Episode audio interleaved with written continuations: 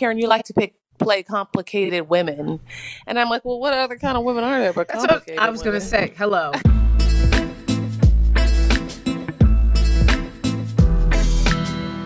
What's up, everybody? I'm Karima, and this is the Blerd Girl Podcast. First up, a word from our sponsor. Universal FanCon is a brand new convention coming to the Baltimore Convention Center in April of 2018. FanCon will be a round the clock event featuring comics, cosplay, gaming, celebrity guests, music, and more with a focus on diversity and inclusion. Get your tickets now at universalfancon.com because geek is universal.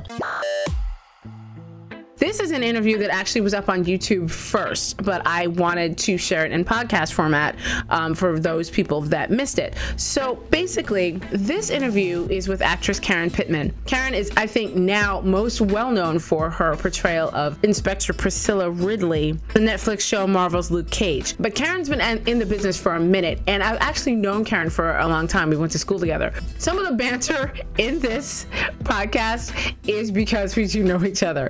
But but I think it's a really great interview because she talks about some of the roles she has, what it's like being in like the Marvel universe, as well as actually what it's really like being a black female actress in Hollywood today. So definitely check this interview out. Please comment, please subscribe. Tell me if you like. I'm trying to get more interviews with more amazing people like this. Please comment and subscribe. So here is my interview with actress Karen Pittman.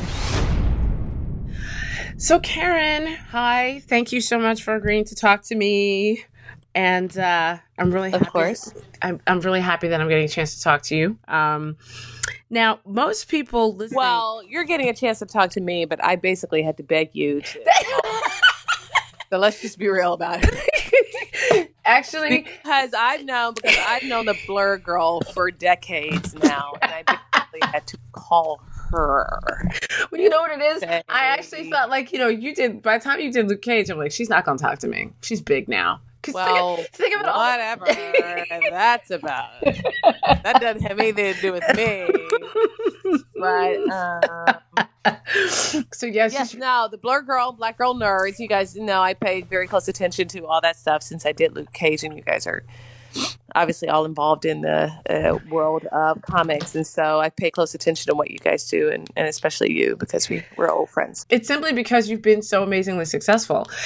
A lot of people now know your name because of Luke Cage and how y'all broke Netflix. And they think that you're a breakout star, which I find hilarious because you've been an actress for as long as I've known you. Yeah, I, actually, I, I, like, actually, when I met you, you were singing. Yeah, that's true. Actually. That's true. That's true. That's true. And I still sing, but no one, no one, no one has yet to actually pay me really good money to do it. I, I, um, that's true. Yeah. No, obviously, I think this is true for a lot of people. It's true for Mike Colter. It's true for Simone Missick. It's true for all of us who kind of um, saw this um, show, Luke Cage um, kind of explode off of Netflix and into the world was that um, people knew us, quote unquote, but they didn't really know us. And we have been doing it for um, a while. Obviously, we've been grinding it out as actors, trying to find the right projects that mm-hmm. pull our work forward and pull the story forward. And, and, uh, but we all, I think, what's great about Luke Cage is that we all kind of found a home in the storytelling with Cheo and the group of writers that he brought together. And it was a real sort of synergistic, collaborative environment to work on here in Brooklyn, where um, they film Luke Cage and um, a lot of the other Marvel comic series. And so it's been, um, it was really, it was really great. But let me say that it is always nice to get some acknowledgement from the industry uh, that people like what you're doing. I mean, it doesn't matter when it comes. This is true. This is true because then it, it's at least you have an idea of where you are in the in the grander, you know, scheme of things. Um, now, to that end, like you said, you've been acting for quite some time. How long? How long have you been in the game? Let's say officially. Can you? No, you know, I will say I went to. I went. Obviously, we went to Northwestern together, and mm-hmm. then I went to grad school. I right. finished in 2007. Okay. So I will say that my I've officially been an actor. I mean, finished NYU in 2007. I would say at least you know, for all intents and purposes, I've been getting paid to do this since 2007. So 10 years. This would be my 10 year anniversary come July or August or whatever you want to call it. Right. Um, but you've done a lot in those 10 years, including winning a uh, Theater World Award for your portrayal of Jory in mm-hmm. the Broadway play Disgraced. So congratulations right. first for that. And thank you. Tell us a little bit like we'll get into TV in a minute, but let's back up and cuz you know, theater is where you were trained. So let's talk about a little bit about Disgraced and what that experience was like. Well, you know, that's true. Theater for me is a mountaintop experience. It's um it is the place where actors go and really hone their craft. They get to sharpen their tools against really other actors, and we get to hear the experience of the audience in the moment of uh, revealing the story to them and whatever plot twists happen. Um, you become a, a, much better actor because you can't really fool an audience that's right in front of you. Do you know what I mean? Yeah, yeah. There's no other takes. You don't just stop and do a no, take two. No, and you, and you have to be so focused and concentrated. You have a longer rehearsal period, obviously.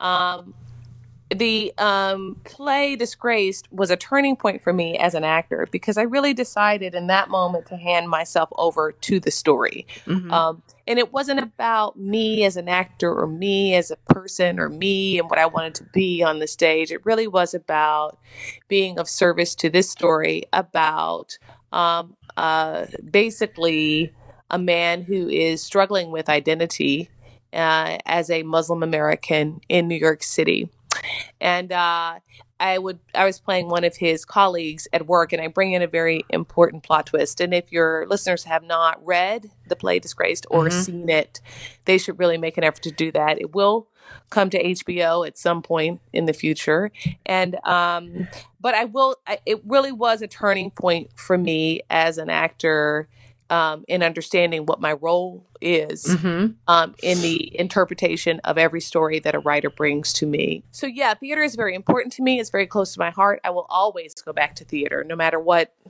I'm doing. I will find a way to go back because it does just help me to be a better uh, person and a better actor. Well, do you think that one of the challenges, without giving away the you know the plot and everything, of playing Jory um, in Disgraced was the different layers of her character, the different because she has a couple of roles.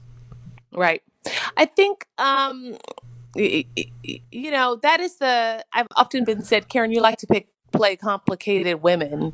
And I'm like, well, what other kind of women are there but complicated? I was going to say, hello. Yeah, that's like yeah, complicated women my daughter is seven years old. She's complicated. Like that's just how we come. Yeah. You know, that's how we come onto the earth. And yeah, absolutely. I think that there is a great, you know, I come from a musician background and you want to be able to play every single note available to you uh, or riff on that those notes if possible in the development of a character too as well as the development of a song or development of, of any sort of um, artistic pursuit so um, I think that's really where that play excels. There are many great characters in there that have different, uh, the nuance of what they're doing and what they're saying and the truth that that writer is trying to expose um, through the storytelling. It's really important and um, uh, exciting. It is. And you know what's interesting is that I really felt those layers when I saw you play Lisa on The Americans. Um, because at first I was like, is this going to be another like angry or put upon black women there for other characters to lean on.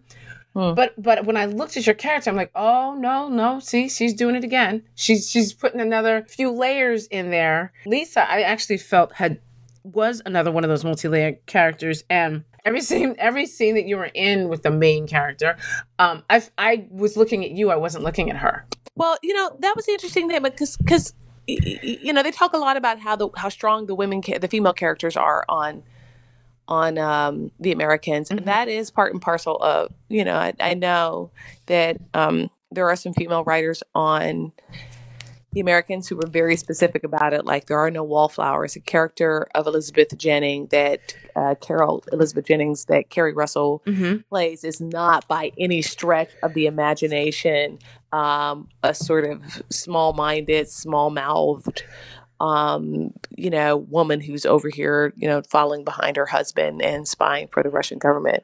So none of the female characters on The Americans show women that are not fully um, aware of what's happening with themselves. They are making choices that they feel like are best out of very difficult situations, rock and hard place uh, decisions, um, which we often have to make when we get to a certain age as, as women. And mm-hmm. so, um, I did feel like they explored that over the three seasons that I was on The Americans, and uh, I, and I, I, really I, think those female. I think it makes a difference when there's women in the writers' room. It really does. Oh yeah, it really. Yeah, definitely.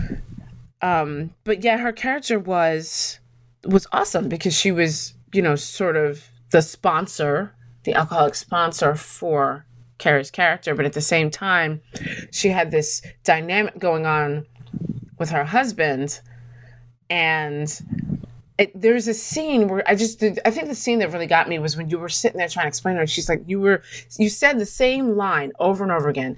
He's a good man. He mm. really is a good man. But every time you said it, it meant something different. Yeah, yeah. Well, you know, that's a woman in denial. Yes, it is, and that's also the yeah, it is, and it's it's almost like she was by the third time she was convincing herself, trying to convince herself, right? Um, yeah, I, I think. Uh, yeah, but I want to go back to something you said about great to have women in the writers' room. I will say that there are some men that really do write well for women. I mean, I okay. will say that, um, you know, I work with Louis C.K. on Horace and Pete. Yes. You know, wonderful show that he did that's now on uh, Hulu. It's on mm-hmm, Hulu, mm-hmm. and um, and he wrote wonderful scenes for um, me on that show and for um, uh, Aidy Bryant and for um, oh god why am i blanking uh, edie falco mm-hmm. and um, you know just really wonderful characters uh, you know there are writers who um, obviously we want to have more people of color more women more everything in the mm-hmm. writers room that really can reflect the the widest possible version of every story and not just because um, you sort of want that in there, but because it really does make a story better to have different viewpoints, different perspective when you're writing. Um, but also because um, it just um, it's just a much more interesting collaborative effort. It just really does make it a difference. It is, and to that end, though, Louis C.K. Um, is hilarious, but also I've also noticed that comedians, uh, and I will put uh, Jordan Peele in this category as well, yeah. mm-hmm. um, have a very unique way of I think they can write multi-layered characters and can write characters that aren't so cookie cutter because they don't look at the world that way. Yeah, and I also think it's it's how that that writer has grown. You know, I'm yeah. often people often say to me, "What what is the role that you want to do, and what are the characters that you want to do?" And I often think, you know, it really for me isn't about the character or the part. Um, even it, it is about the story. Obviously, you want to do something original, um, but it is about the collaborative effort. And I, I often find myself falling in love with writers mm-hmm. because that's where the word begins. You know, that is the gospel that creates the world, that creates so much more than just one character, but it creates relationships and and all the other things that pull people into the story. So I would obviously say that Jordan Peele was was wonderful at that, and um, um, Tarell uh, McCraney, and mm-hmm. um, obviously director of Moonlight are excellent at creating that world and stories and people and relationships. So, um, yeah, I mean, I think it's really important to look at all aspects of that and um, but yeah, I love Jordan Peele and obviously Louis. Yeah, yeah, and I, I was excited to see that you were on that show too, and I was also excited to see how he cast that. It was a fun show. Um, yeah. The um, okay, now jumping forward, Luke Cage. Now there were actually also obviously a lot of male writers on that. Uh, Cheo yeah. wrote those, and, and and several other people did, and sure. the so I'm gonna get what I want to know out of the way first. What, what was it like working with the likes of Alfre Woodard? And... Well, that's I know, right?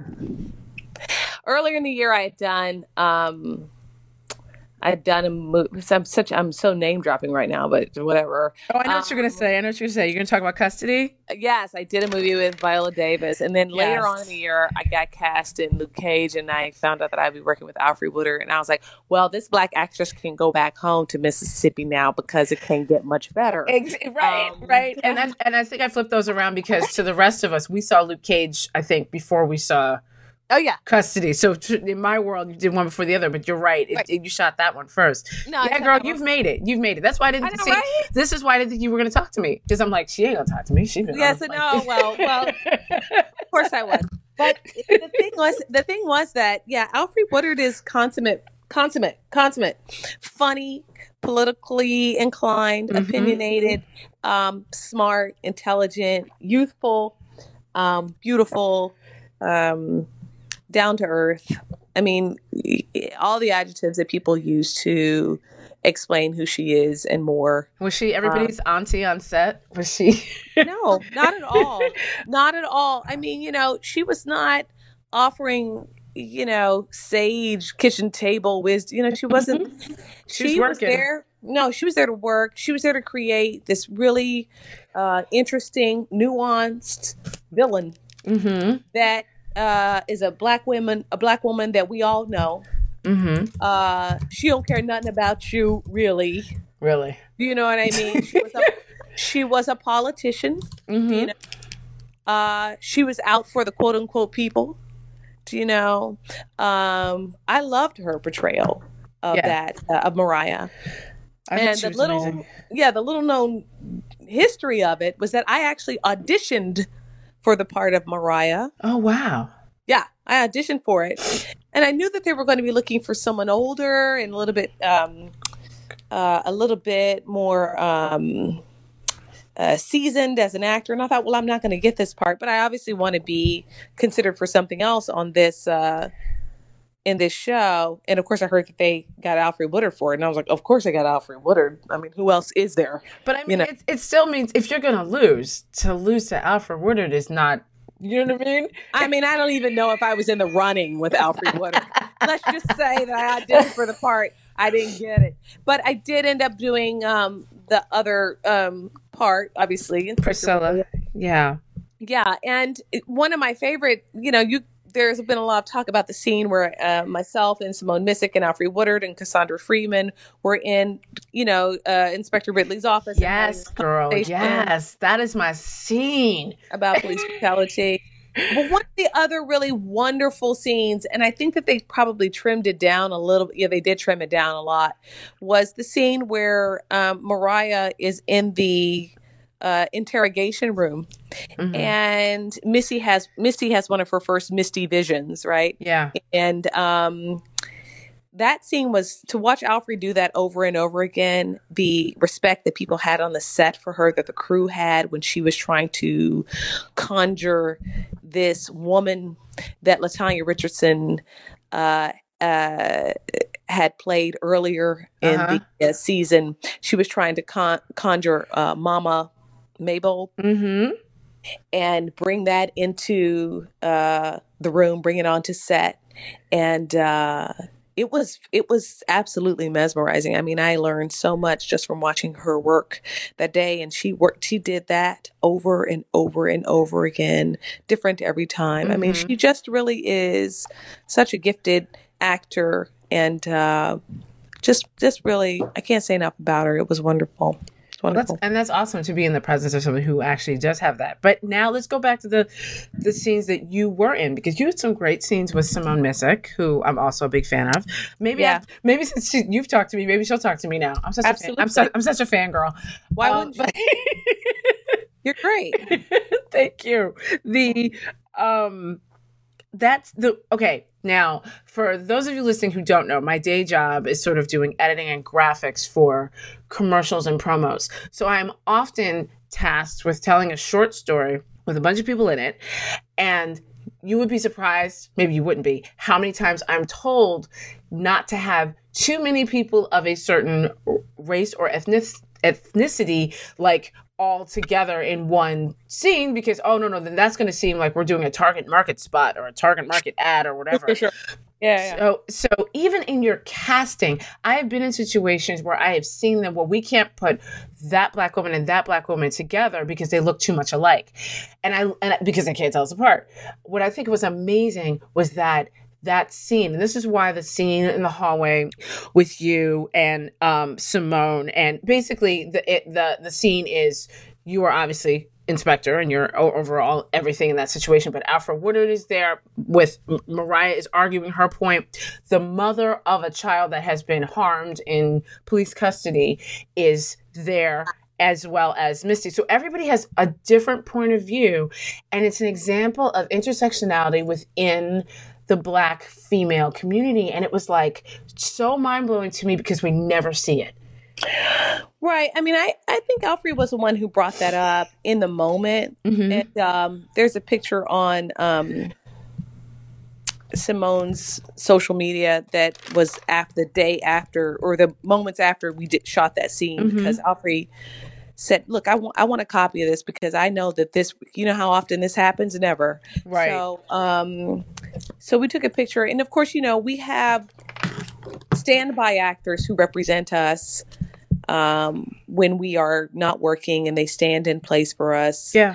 Um, and those girls were there and there were, there were brown women all over the cast that day because it you know alfre had her stand in i had my stand in you know? It was just it, it was as if it were you know a terry mcmillan book novel or something. You know it was if ta-nehisi coates had written this for fictional story i mean it was really it was kind of an amazing moment. I didn't re- recognize in the moment what it was because i was just working right, you know? Right.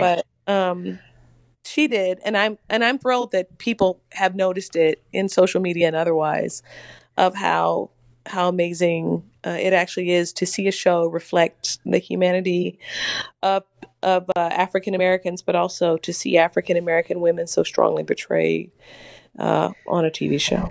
Yeah. And one more question about that scene. Was it all scripted or was that ad libbed? Actually, no, no, scripted. It was scripted. Okay. And, beautifully, and, your, beautifully and scripted. It was beautifully scripted. Um, and your scenes that you, the most of your scenes that you did, were you allowed to ad lib a little bit or were you? You know, we put we pushed them. Ch- Cheo was like, "Great continuity, awesome." Like Cheo was like, "Um, no, we're not going to say that." You know, you know, as actors, when you go on set, you collaborate with a writer and with directors because you don't want from episode to episode to quote unquote break your character's spine. Uh huh. So you don't want to have to recreate a character every time you see, come onto the episode. You want to keep the continuity going, not just for yourself, but for the episode that comes after that, and the episode that comes after that, and the episode that comes after that. And um, so there's some improv that goes on. I mean, certainly the line where uh, Simone says something about, you know, she you just gonna let her ski we on out of here. That was an improv line, and which was hilarious. It, yeah, it is. Which it which for the writers, as the writers were developing later episodes, um, felt bold enough to bring up actually no um, we mariah is uh, of uh, you know mariah and inspector ridley are deltas in fact i was going to say the deltas they're not akas and again that's a that's a like a black college experience moment which i thought was absolutely um hilarious. Now were you now I, I know you know something about um this universe of you know everybody making comic books into movies into tv sure. shows you know things Absolutely. like that were you ready for the fandom were you ready for the you know i wasn't because i to be perfectly honest when i encountered luke cage and the opportunity to work on the show um i didn't know much about it so i went to my son and i said do you know who Luke Cage is? He's like, Mom, are you going to get a job on Luke Cage? Oh, that's awesome. I, like, I might. Do I get some mommy award points for that shit? Because if I do, yes, I am. And I and I might meet Luke Cage. He's like, Mom, that'd be so cool. Oh my god. I was like, okay, great. I'm taking the job. Let's go. Let's do it. Let's do it. I love I, how I, the kids have a decision in this. This is awesome. it's great. I mean, he didn't really. I mean, I know. I, you know, I needed the money, but um, be honest, but um, but the truth of the matter was that, yeah, no, I did not. I think the Marvel universe, cinematic universe, is something unlike I, I was e- ever expecting to encounter. And I find that comic book fans are uh, the most inspiring with their humor, with their wit, you know, um, with their take on what's going on. Um, it was the hardest part was not to be able to let out to my friends like you. Yeah, what you were doing. that I was going to be on a significant part of it because it was all over the. But of course, you know, I I didn't want to get fired by Marvel and never work. Yeah, no, I heard about. I heard, Marvel, I heard about the Marvel snipers. Yeah, they're they're they're they're very serious. And no, yeah. no, I had no idea when I sat down and watched New Kid. It's so funny because I'm literally screaming my head off when you walked on the screen. Oh, wait, oh my god, that's Karen. Oh my god. I know, I know to a Nina Simone song, no yes, less. Like okay, Ali Shaheed Muhammad. okay, you okay? I got you, Raphael Saadiq. Yes, okay. exactly.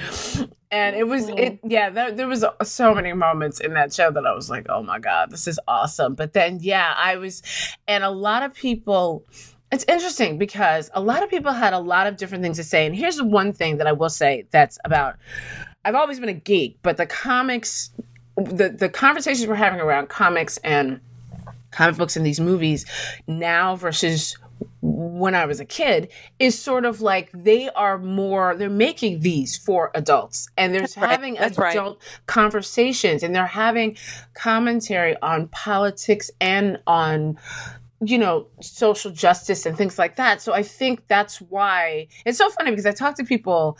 this has happened my whole life. Like, oh wow, you're really into comics? Like, I thought that was for kids. I'm like, have you ever been to a comic book convention? Because yeah. it's all grown people, all adults. Have you ever been to a toy fair? Because it's all adults. Like, right, it's right. a business at the end of the day. Yeah. Um, and I just think it's interesting. Now, there's a lot of people that were on both sides of the fence after um Luke Cage came out. Everybody watched it. Everybody thought it was amazing. Everybody I know anyway. And but there was talk about respectability politics versus sticking to the you know the roots of the character and i, I right. remember saying several times like y'all you didn't want them to stick to the roots of the character because luke cage originally was like born of the blaxploitation era and that right. would have made y'all very very angry so i'm very happy that cheo um, changed his uh, you know altered it and basically brought it made it more uh uh recent. And i'm so happy that there were so many black female voices involved. But it's so interesting. Uh, have you heard any of the, those musings about respectability politics and not wanting to use the n word and well you know i have i have. I've read a couple of things that you know i usually pay attention to critical to what the critics say. I haven't with this because it really the show isn't about um, me. It isn't about mm-hmm. the police. It is about the world of Harlem, and it's about Luke Cage. So um, there wasn't it wasn't like I didn't pay attention to it, but I didn't invest and engage in a lot of the critical discussion about what the story was about. What I am pleased about is that the story is relevant today. And I think a lot of that has to do with Cheo. This is born of his experience as a black man who really, an African American, an American person who grew up in uh, this country and who was enthralled by Luke Cage as a young man and was able to bring this story um, to the screen and made it a 21st century for me part of a 21st century phenomenon of what Marvel is about now, not yeah. about what Marvel was about 30 years ago, because yeah. we do live in a world now where um, racism and um, uh, modern day slavery and modern day oppression looks very different than what it looked like in the 70s, you know? Yeah.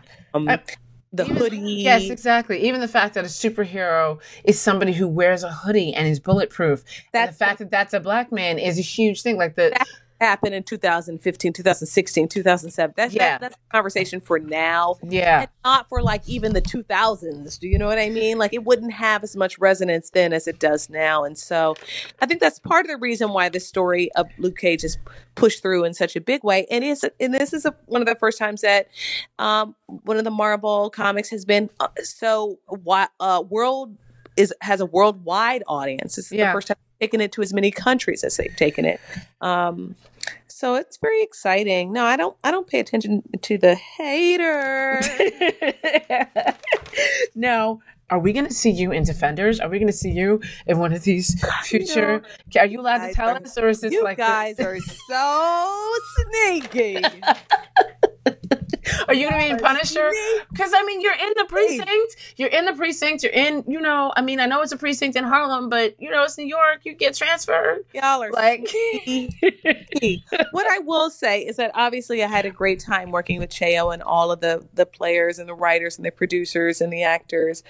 If I am asked to come back to the world of Luke Cage, I would be so pleased and happy to be a part of it. But I do not know if that's going to happen. And if it were, I couldn't tell you because then I have to kill you through the phone. Right, exactly. Exactly. And I wouldn't be able to report to anybody else. It wouldn't be alive. and your mama would kill me. No, I just I don't you know what? It's so exciting. I'm just excited that everybody else is excited about it. Have you been to any comic book convention since it came out? Because it dropped. I like, haven't. It drops the same week as like it dropped before New York Comic Con, so you missed that craziness. I haven't. But, so I we, haven't. I. T- I have been very, very busy actually, and as you know, I'm a single mom, so I am at home with my kids most of the time. Not most of the time. That's a damn lie. I'm with the kids a lot. but you do. But you do what you got to do. You hold it but down. I do, uh, but I, but I, you know, but I work a lot, and I, and as, when I'm not working, I am with them. But obviously, I have time to sit down and talk to friends about the work that I'm doing and the work they're doing, like like this. Um, but yeah, um, there are a couple of projects coming up that I'm working on. Uh, again, I have nothing to say about any of the Marvel projects, but there are a couple of other projects that I can talk about. Okay. The play at Lincoln Center that I'm mm-hmm. doing this summer, and you guys can come see it in June. It will go from June until August, and there'll be something on my social media about it for sure. Okay, great. Yeah, I definitely want to get the information. I will be on the Girlfriend's Guide to Divorce. Uh, Ooh. Last season is upcoming, and I went to Vancouver to work with Retta, which was great fun.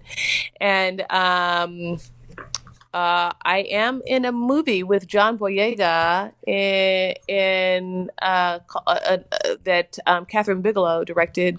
What? Untitled Detroit Project about the Detroit riots, and it's really um, it's a short little part, but it's it's fun. And um, so there are a couple of things coming up later on this year that I'm excited about, and hopefully more that I can keep talking about. Yeah, and and definitely definitely put it out on social media. Obviously, hit me up because you know I will I will definitely yell and scream about it.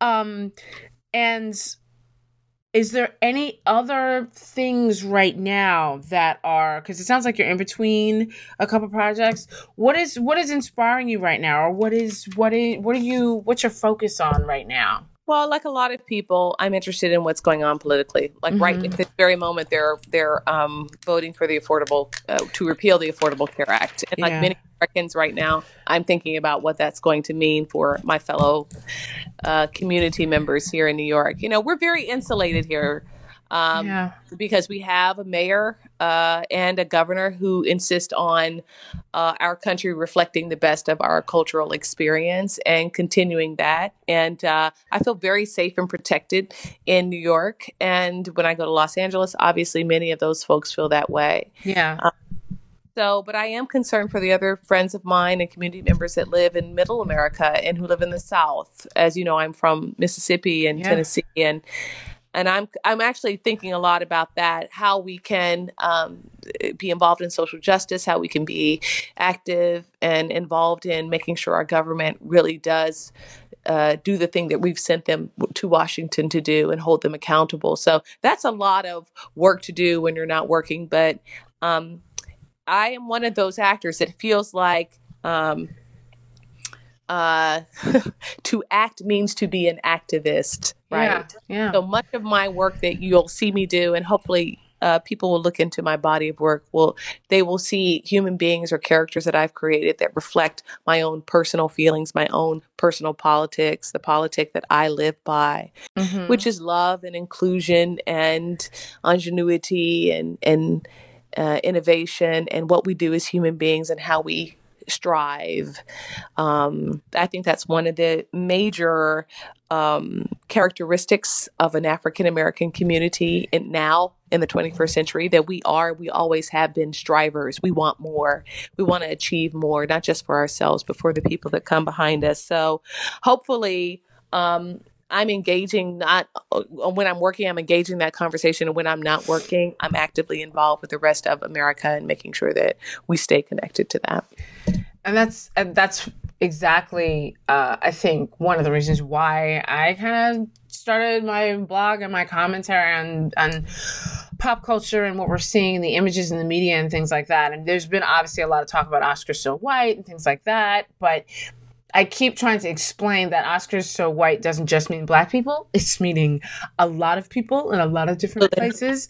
And we need to see a lot of different stories. And I think that a lot of these shows that when every time there is a Luke Cage or a you know Get Out or or something to that effect or or even a custody, you know what I mean? We're seeing um not just the depth of you know you guys as as professionals as an actors but i think we are seeing some of those things come out. And you know karen you're doing amazing amazing work. And i'm really really this is really personal. I'm really really proud of you. It's so awesome uh-huh. to see somebody that i like I remember when. Uh, you know what I mean? Uh, and now see you doing what you said you were going to do and doing it well and getting the accolades that you should have been getting all along for it. I'm I'm just so uh-huh. happy to say, yay! you know. You. On that note, I am going to go to see this weekend a uh, Broadway play is opening. Lynn Nottage's play Sweat. Okay. And it she is only, if you can believe this, only the third African American playwright, fem- African American female playwright to be on Broadway. What? Uh, I know. Only the third. Only the third. The second was Danai Gurira. Mm-hmm. And I'm actually going to present an award to Danai because uh, we went to the same school. We both went to New, NYU. Presented an award to her in a, in a week or two at that gala. But this Sunday, I will go to support Lynn and celebrate her and the work of these incredible actors. Um, as her, you know, she's a Pulitzer Prize winner, which is yeah. it's, it's, crazy that she has not been on uh, had a Broadway opening yet, but this is her Broadway opening, and I'm so proud and happy to support her as a theater maker myself to support her in all of her incredible body of work. Um, so yeah, I think you're right. As these stories, um, as we see more of our stories actually getting a broader audience and being put in, in bigger places, we're going to start to see uh, our communities open up and start to be more inclusive, which is what this is really all about. It absolutely is. Karen, thank you so much. Can you tell everybody where to find you on the interwebs and the social media yes. landscape? Find me at Pittman Karen at Pittman Karen on Twitter, at Pittman Karen on Instagram. I think I might be Karen Pittman on Facebook. But find me and tell me how you are and what you guys are thinking about. And, you know, no haters, just love, as, as my son says. There you go. but that, no, that's wonderful. And we will absolutely reach out. And I'm going to put um, all your information also um, up at the end of this so everybody can can see and follow and support. Thank you so much for. This is great fun. Let's do this, this again. Yes, we have to. I'd like to do it in person with alcohol, but I know. but we it, it'd be awesome if we could really actually all find other like actors and people to sit down and really have more of like even a, a roundtable discussion about um, some of the themes and stuff that we're seeing. We should get together with Mara Brock Akil. and we should have a conversation. Oh, no, we actually absolutely as should. an MU uh, Northwestern sort of a thing that you know, it's Marvel Comics and DC Comics that we sit down, we talk about because you know she and Salim are doing um, Black Lightning, which they is are doing Black awesome. Lightning. Yeah, be awesome. I mean, I am so excited to see it, and um, I would love to hear the process of putting together Black Lightning and talking about what Luke Cage looked like for Marvel Comics and see what they're doing with DC Comics. It would be very exciting to hear about that. It would be, especially from like Black women's point of view. I hear it absolutely. Mm-hmm.